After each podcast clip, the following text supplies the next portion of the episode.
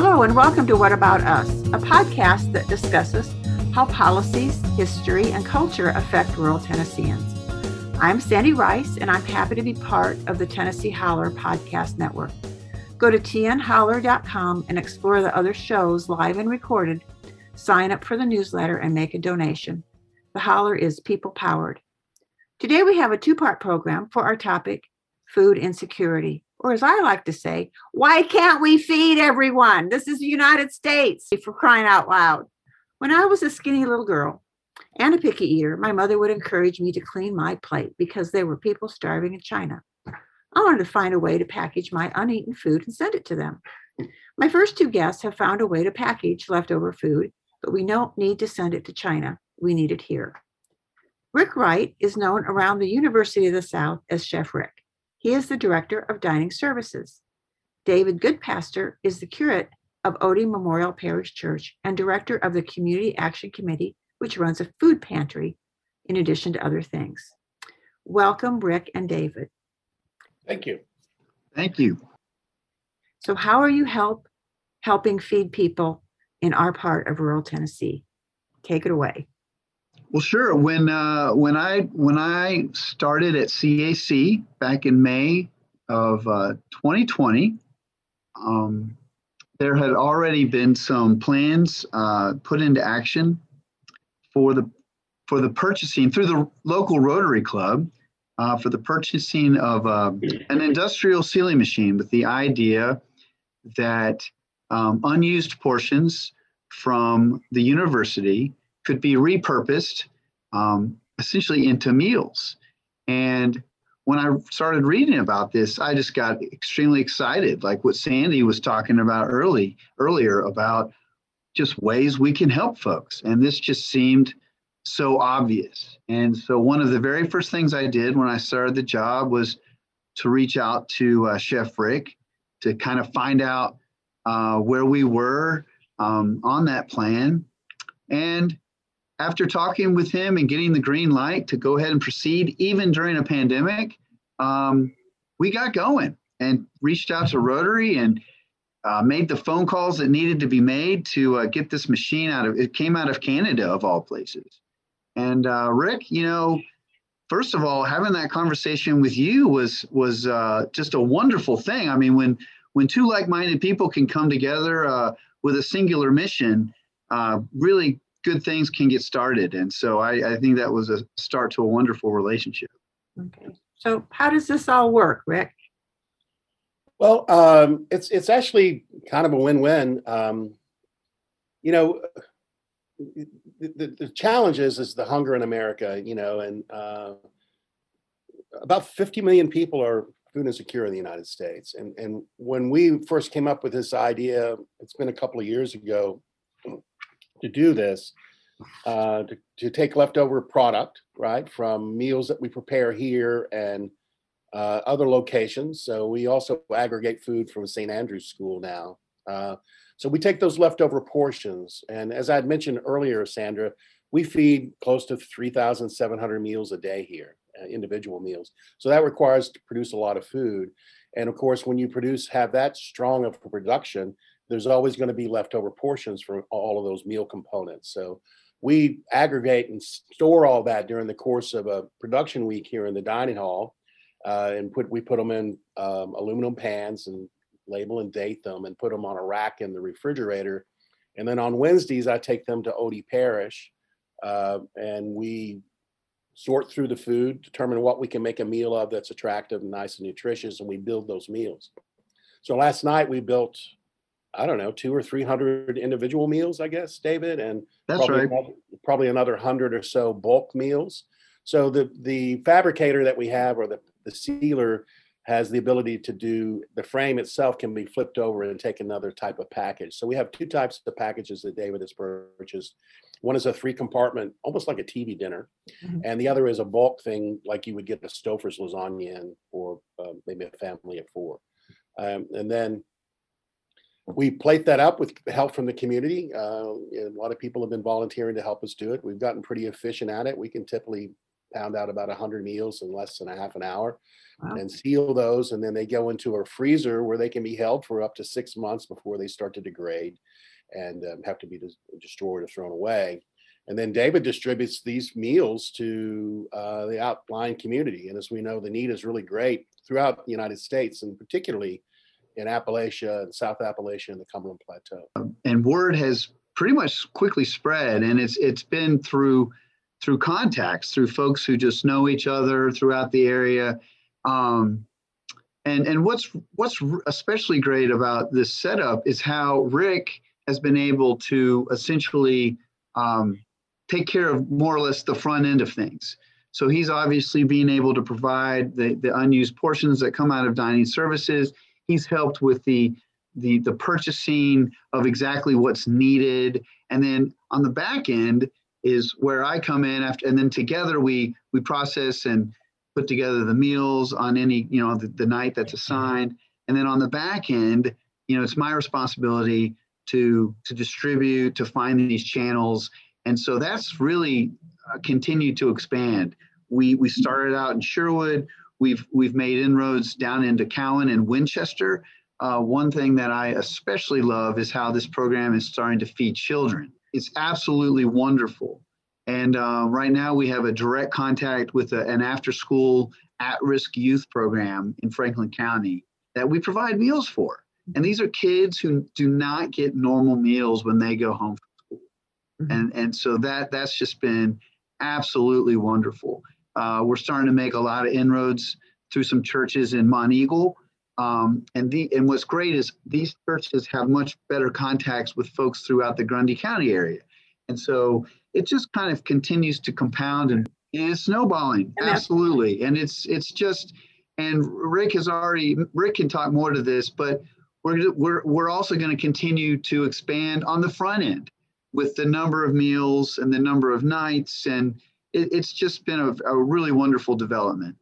Okay, so there's no, uh, there's no state or government funding for this, the, the clients that you serve, there's no paperwork or proof of income or anything. This is just completely, Yeah, well, I, we just want to feed people that are hungry, and and and we, you know, and, and it makes it much easier when you don't, you know, we operate other programs as well with food insecurity uh, out of the dine hall. We have, we have a summer program where we feed, um, you know, people under the age of eighteen breakfast, lunch, and dinner because the school meal program is is um, not there because of the summer. So, uh, w- and not to ch- not to really track from what we're ta- talking about, but what we did this past summer kind of indicates the level of food insecurity on the Cumberland Plateau, Sandra. So the summer before, we served a little less than 9,000 meals in the month of June and July through the summer meal program. This past summer, we served just under 50,000 meals. wow. So, uh, you know, and the pandemic has made it even more more dire. And uh, and when we were having this conversation, I guess a year or so ago, David and David says, "Do you think we can do this in a pandemic?" I said, "My goodness, we have to do it. It's a pandemic. We, how else are people going to get food if we can't get it to them?" Mhm. Um, so the need is huge. And and when David talks about the front end piece about the aggregation of the food, uh, you know, everybody that produces food, if they're in the, this industry, has waste, and and all there are also other peripheral industries that support this industry that has waste. And we're in conversation with a bulk food manufacturer right now about buying foods uh, for very little money. That's what they call distress food, where the package is torn or whatever. Mhm. And uh, and and that's tons and tons of food that typically would go to landfills, and we're just trying to figure out a way to redistribute it to hungry people. So I Mhm. think it's it's important to know that about forty percent of all prepared food in the United States is thrown away Wow. right? So, and if you got 50 million hungry people and you're throwing away 40,000 or 40% of the food, it'd be really be nice to connect those two in some way. And I, I think that's what David and I are trying to do with this Right. program. Could, could your program be duplicated um, in other communities or organizations? I mean, obviously, you have a big source of food that isn't eaten by the students, and this is not what's been served. It's just it's what's left over, what left over. what you don't use. So, could another community do this if uh, people can do it. It's not, I mean, David and I are doing this. We're not the brightest people. Okay. So, you know, I'm not saying we're not, but we're average, you know, we're just average guys that want to feed hungry people. And in, if you have that desire, you can make that happen within your community. Every community has a, has some institution, whether it be a school system or a prison system, you know, maybe not prison so much because they don't have any waste, but uh, have a have an institution where they have leftover product Mm-hmm. And if you can source that and you can package it, there's always going to be people that want to eat it. You know, there's uh, we, what we found is the need is great. It always amazes me, David. Every time I think that we might be getting to a place where we're meeting the need of the community, it, it becomes obvious that we're not even close to meeting the need of the community. Mm-hmm. And that's right. And the United States, which is really kind of sad, especially you know the way you introduced your program. That's accurate. Why? in the nation in the countries in the world's most prosperous nation do we have people hungry you know why mm. why, why do we even ex- allow that why is that normal why do mm. we say okay well he's hungry why is that acceptable it's just stunning to me mm-hmm. i had a teacher once and I, I, say this in every one of these interviews told me um, you know you can't feed everybody but you can feed one person Mm-hmm. So, you know, if your listeners would just take the opportunity to feed one hungry person, if everybody did that, uh, we would have a lot less hunger, you know. And if you if they feel like they don't have the time or the ability to do that, they can always donate to their local food bank mm-hmm. or to the CAC or uh, or to any number of organizations that do this mm-hmm. throughout the Cumberland Plateau. I do think the beauty of this program is that it is a meal, a nutritious meal. Um, how would people contact uh, you, Rick, if they wanted to talk with you about doing this? Sure. Well, they could they could always just email me, and my email address is rrwright. That's W R I G H T at sewanee.edu. Mm-hmm. Or they can call me 423 364 3511 is my cell number. I'll be happy to talk to them about it. Okay. I think David's actually had some people, or at least one person I know of, that's that's come up to the mountain and is interested in doing this in oh, Chattanooga. Yeah. So uh, that's right. We're we're always open to to having to showing folks how this works and really um, how efficient and um, it's it's not terribly complicated. So we are certainly open to, to having folks come and visit and see it in action. And um, we're, we're, right now it's one night a week, and in the near future we'll be moving to two nights a week. And yeah, absolutely. Okay.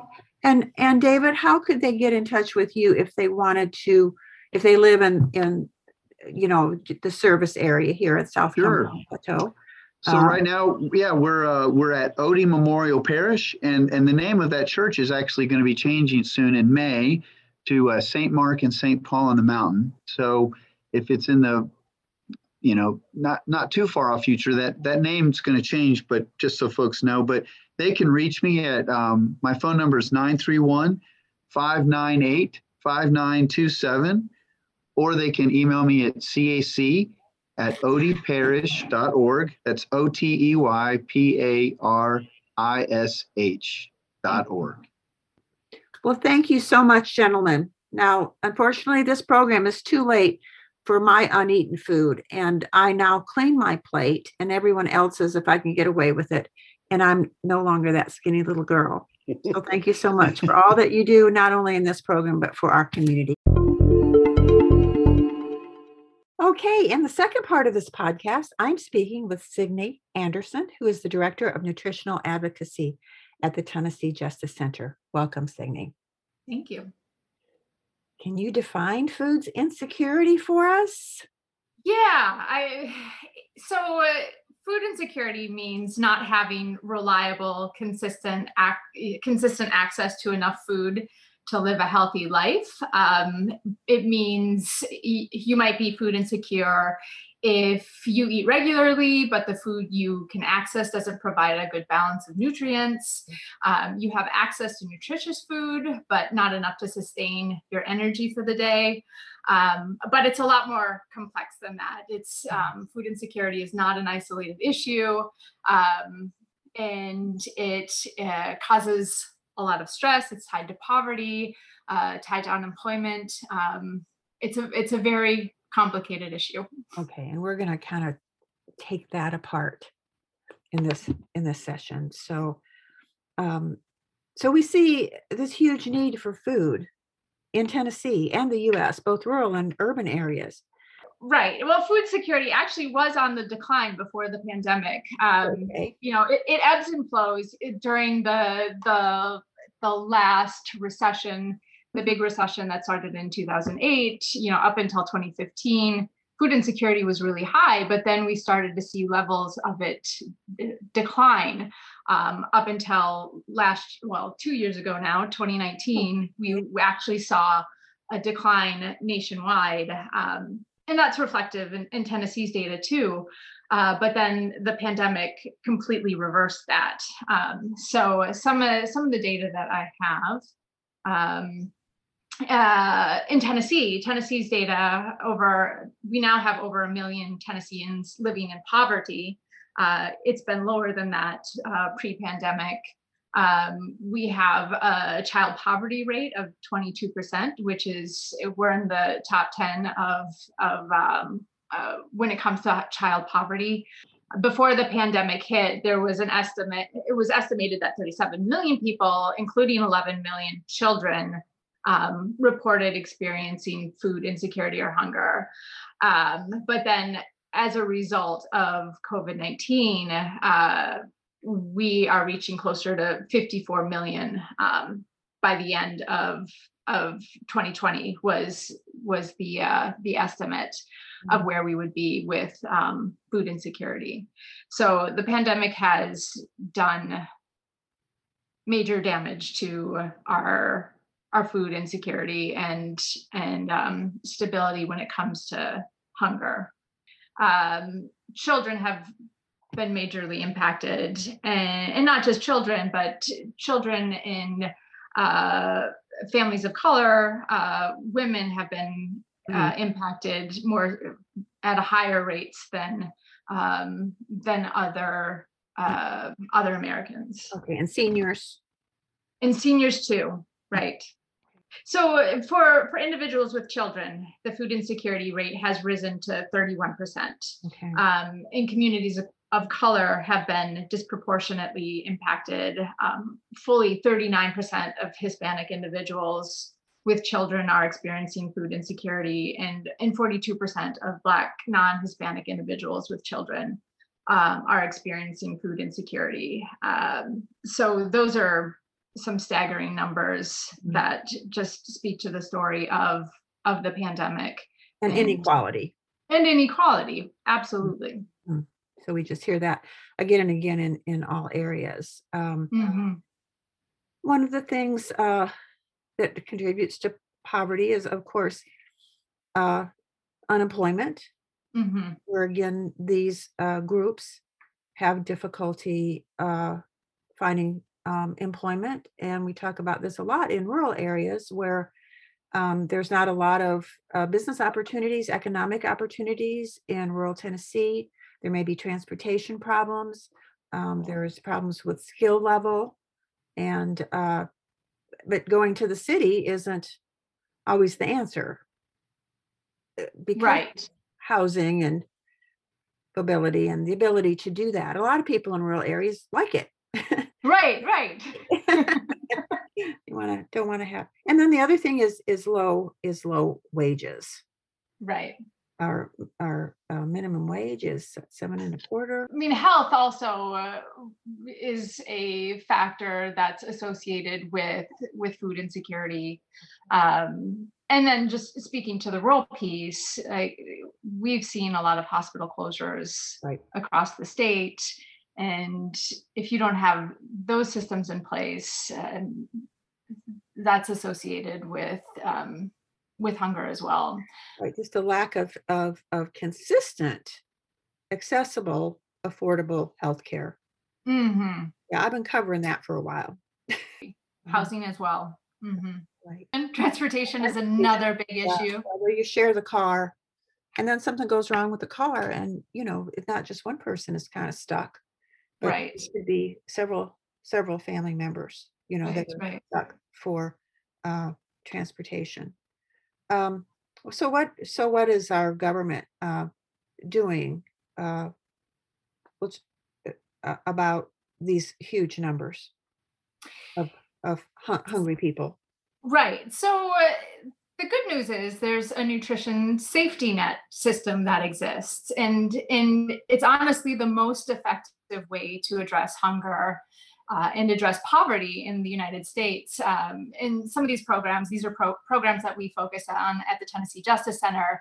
WIC, uh, a nutrition assistance program for women, infants, and children, uh, SNAP, uh, formerly known as food stamps, uh, and then the child nutrition programs, school breakfast, uh, school lunch, the summer meal program. All of these programs have been created to address food insecurity, and they do a really good job. Um, you know, uh, by providing people assistance to buy food through SNAP, SNAP reduces poverty.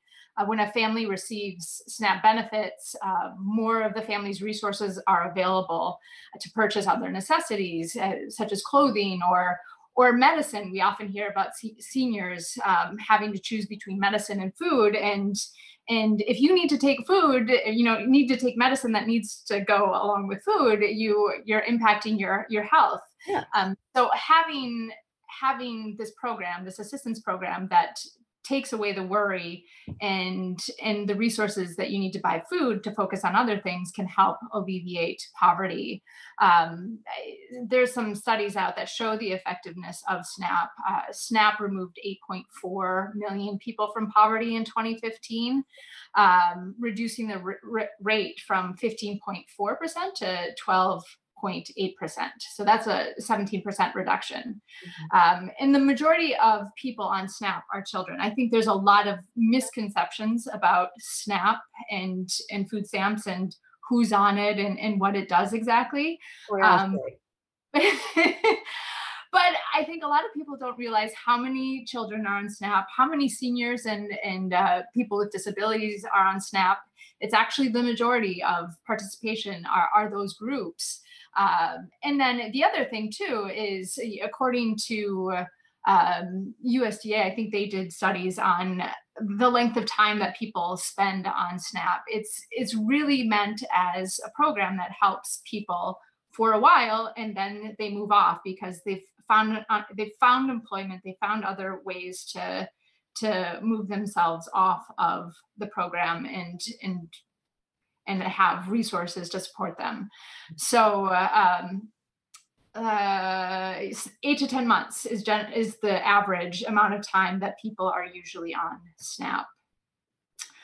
Um, and the other thing that USDA found in, in, in their study that they did, uh, 42% of all SNAP participants live in households where someone is working. Um, and more than 80% of SNAP households had a job either the year before or the year after receiving SNAP. Um, so there's there are a lot of positive aspects about the SNAP program um, that that are working very well. Um, but there's more. There's more that we can do to make make the programs work better. Okay. Now, what about with the pandemic? What kind of extra funding have has the state gotten um, the CARES?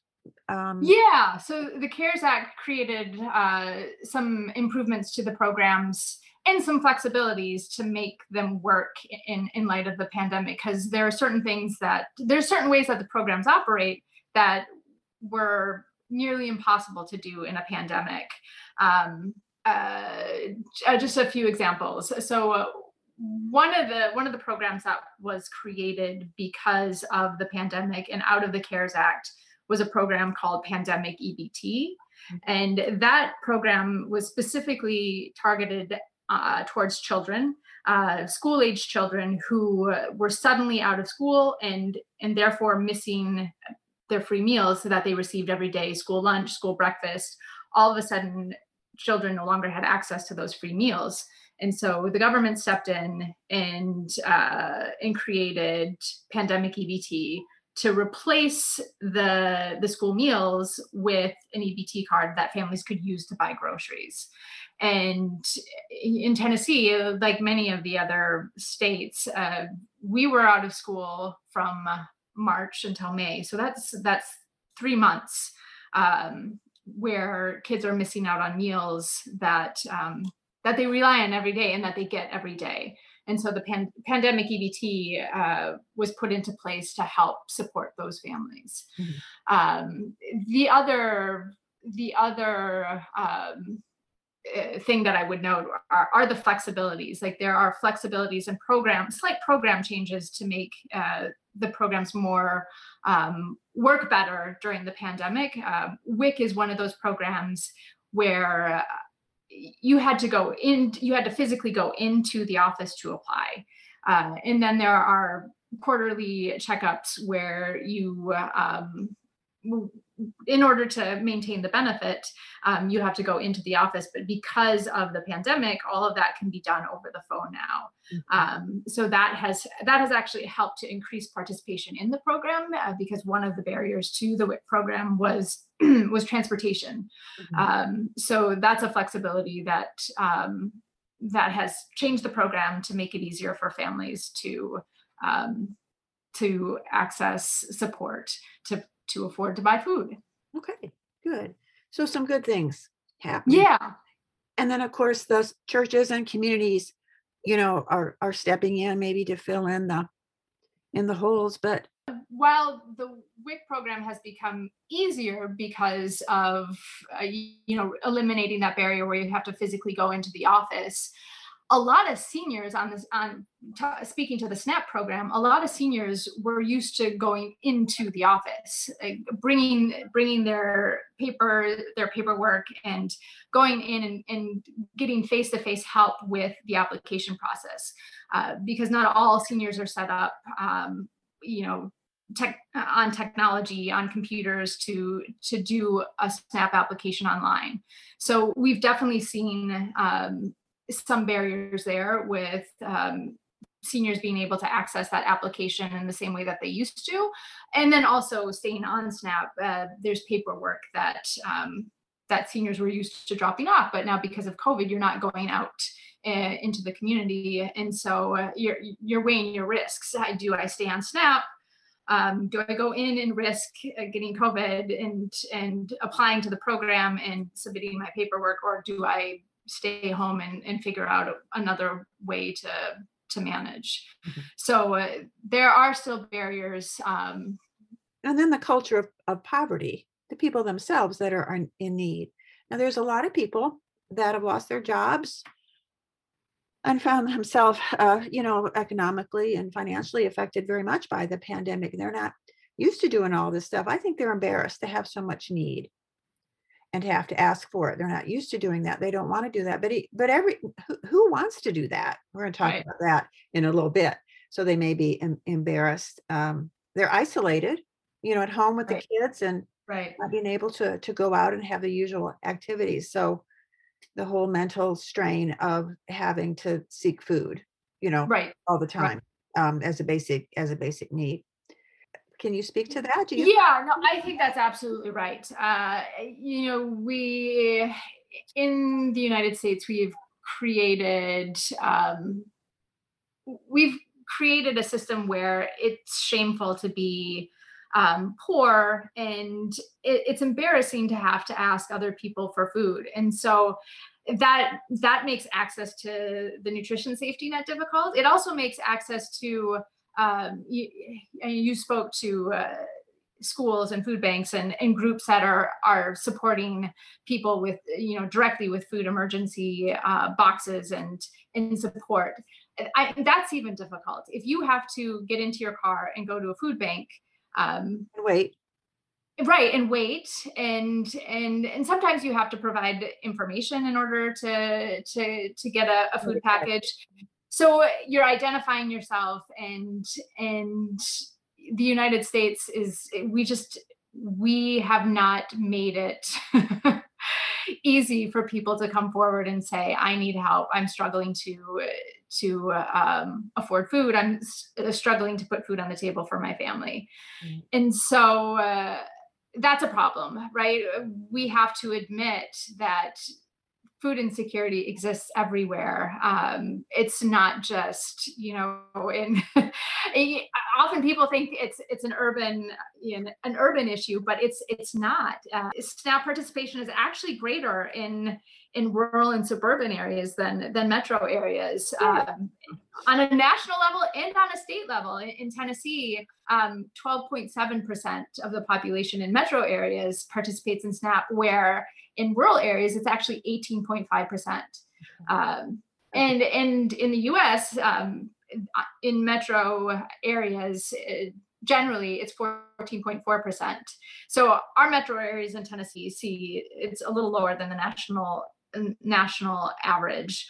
Um, but for rural areas, it's actually higher. You know, across the board in the United States, uh, rural areas have a, an 11.3% participation in SNAP, um, and we are at 18.5%. So you and TJC are on the front lines. You are actually talking to to clients absolutely keeping up with the programs and what could make them better and what the problems are absolutely so and, and actually because of the pandemic we are hearing from families you know at a much higher rate than ever before.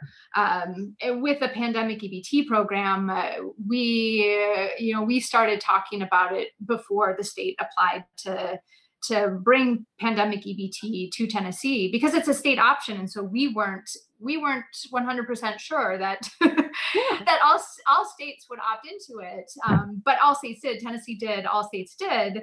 But the minute we started talking about it, we had over a thousand calls from families.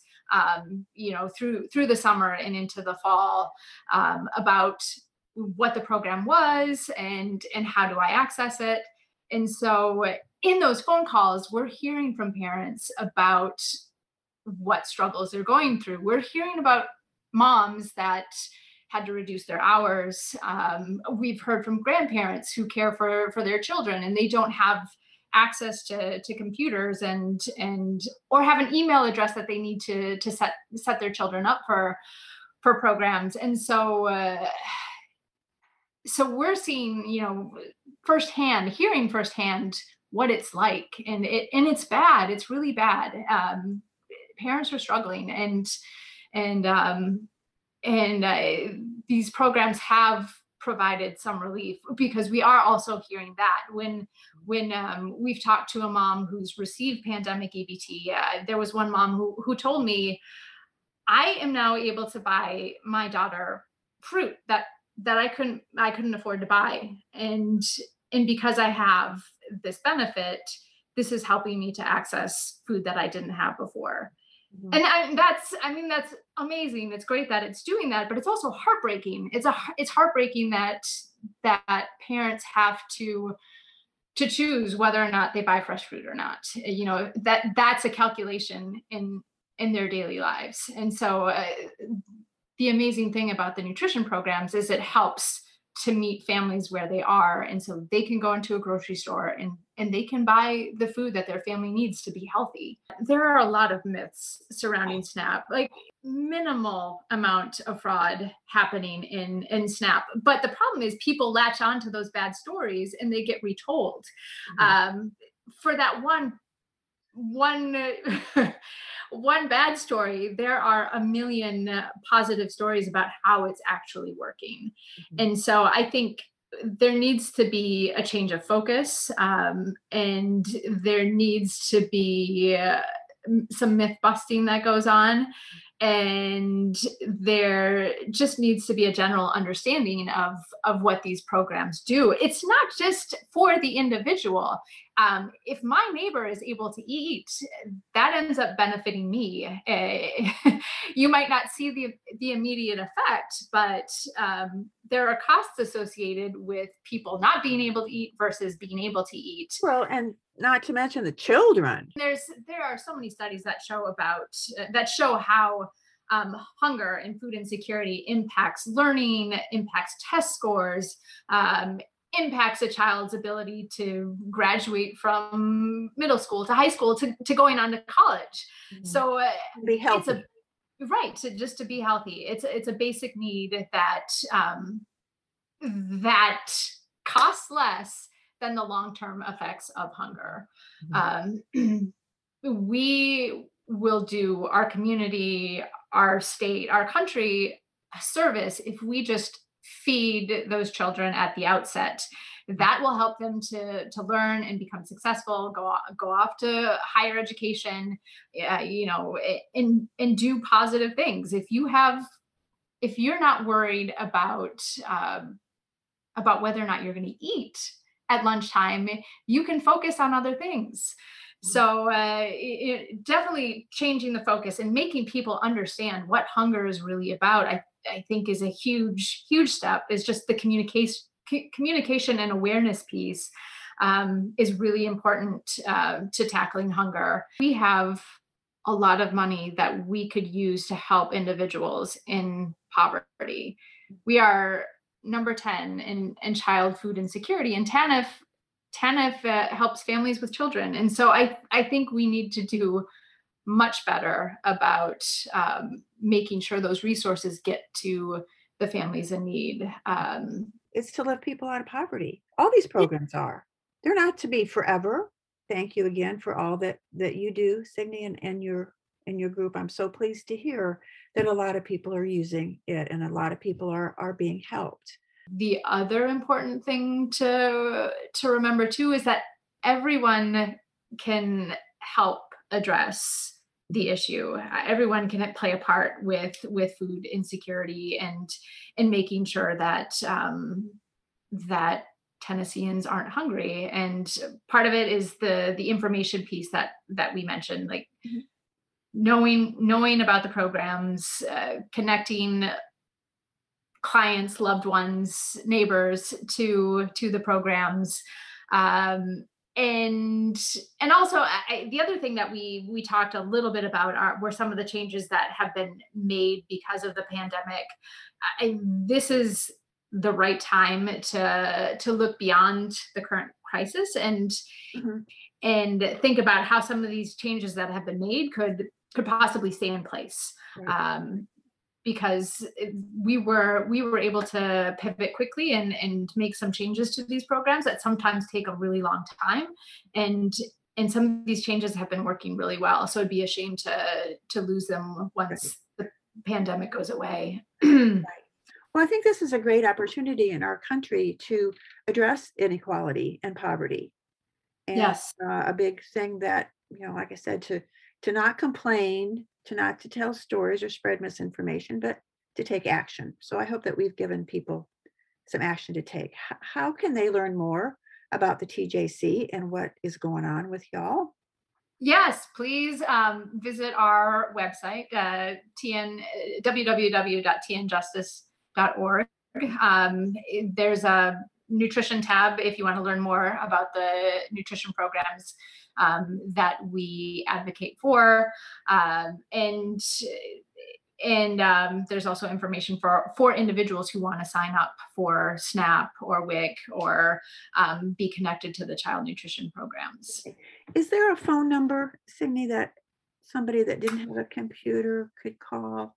You want to give us a call? Uh, the best number to reach uh, uh, TJC on is 615 255 0331. 615-255-0031. Okay, great. Now you're located in Nashville or based in Nashville. We are. But that doesn't mean that if you live in rural Tennessee, that you can't use you and use services right. and and you know either redirect or even as a volunteer. I mean, I'm I'm not that far from Nashville, and I have come up for some things training in that. But um, you know, as a volunteer, uh, there's still opportunities to do in your yep. community, and that's what you really want to do, right? Is right. Right. It's not just be thought of as the big city, but but how. Right. Absolutely. We we are statewide, and we work uh, closely with partners in the metropolitan areas, but also in the the rural areas. Um, we have amazing partners in, in the food banks. Um, this summer, actually, we were supposed to have a rural uh, a rural hunger summit. Um, with our partners in Northeast Tennessee, the Northeast Tennessee uh, Second Harvest Food Bank of Northeast Tennessee. Um, but we pivoted quickly and did it online. And because we did it online, we were able to invite uh, rural communities from across the state. So there are some there are some silver linings yeah to yeah. Uh, to being remote um Okay, Yeah. great. Well, I want to thank my guests for this great podcast that I put together. Well, thank you. I thank you so much for for talking about this issue. I think it's a really important uh, topic that we should talk about more um, in Tennessee and and in the country. Really, um, I, we we mentioned it in the beginning, but uh, you know, individuals try to hide that Mhm. they're in poverty, and and people who are well off don't want to admit that there are uh, people down the street that can't afford to to put food on the table. So I think it's really important to to talk about. Thank you to Signe Anderson and the TJC, and thank you to Rick Wright of the University of the South and uh, David Goodpaster from uh, Otey Memorial uh, Episcopal Parish. Um, what About Us is uh, a part of the Tennessee Holler Podcast Network. I hope that you go to tnholler.com and check out the other podcasts. Uh, sign up for the newsletter and make a donation. We are people powered. Um, there's a lot of good podcasts on, um, especially while the Tennessee legislature is in session. You keep up on, you know, on those on those folks there. So um, we'll be doing more podcasts. It's it's a new year, and people are anxious to tell their story. So thanks again, everyone. Bye bye.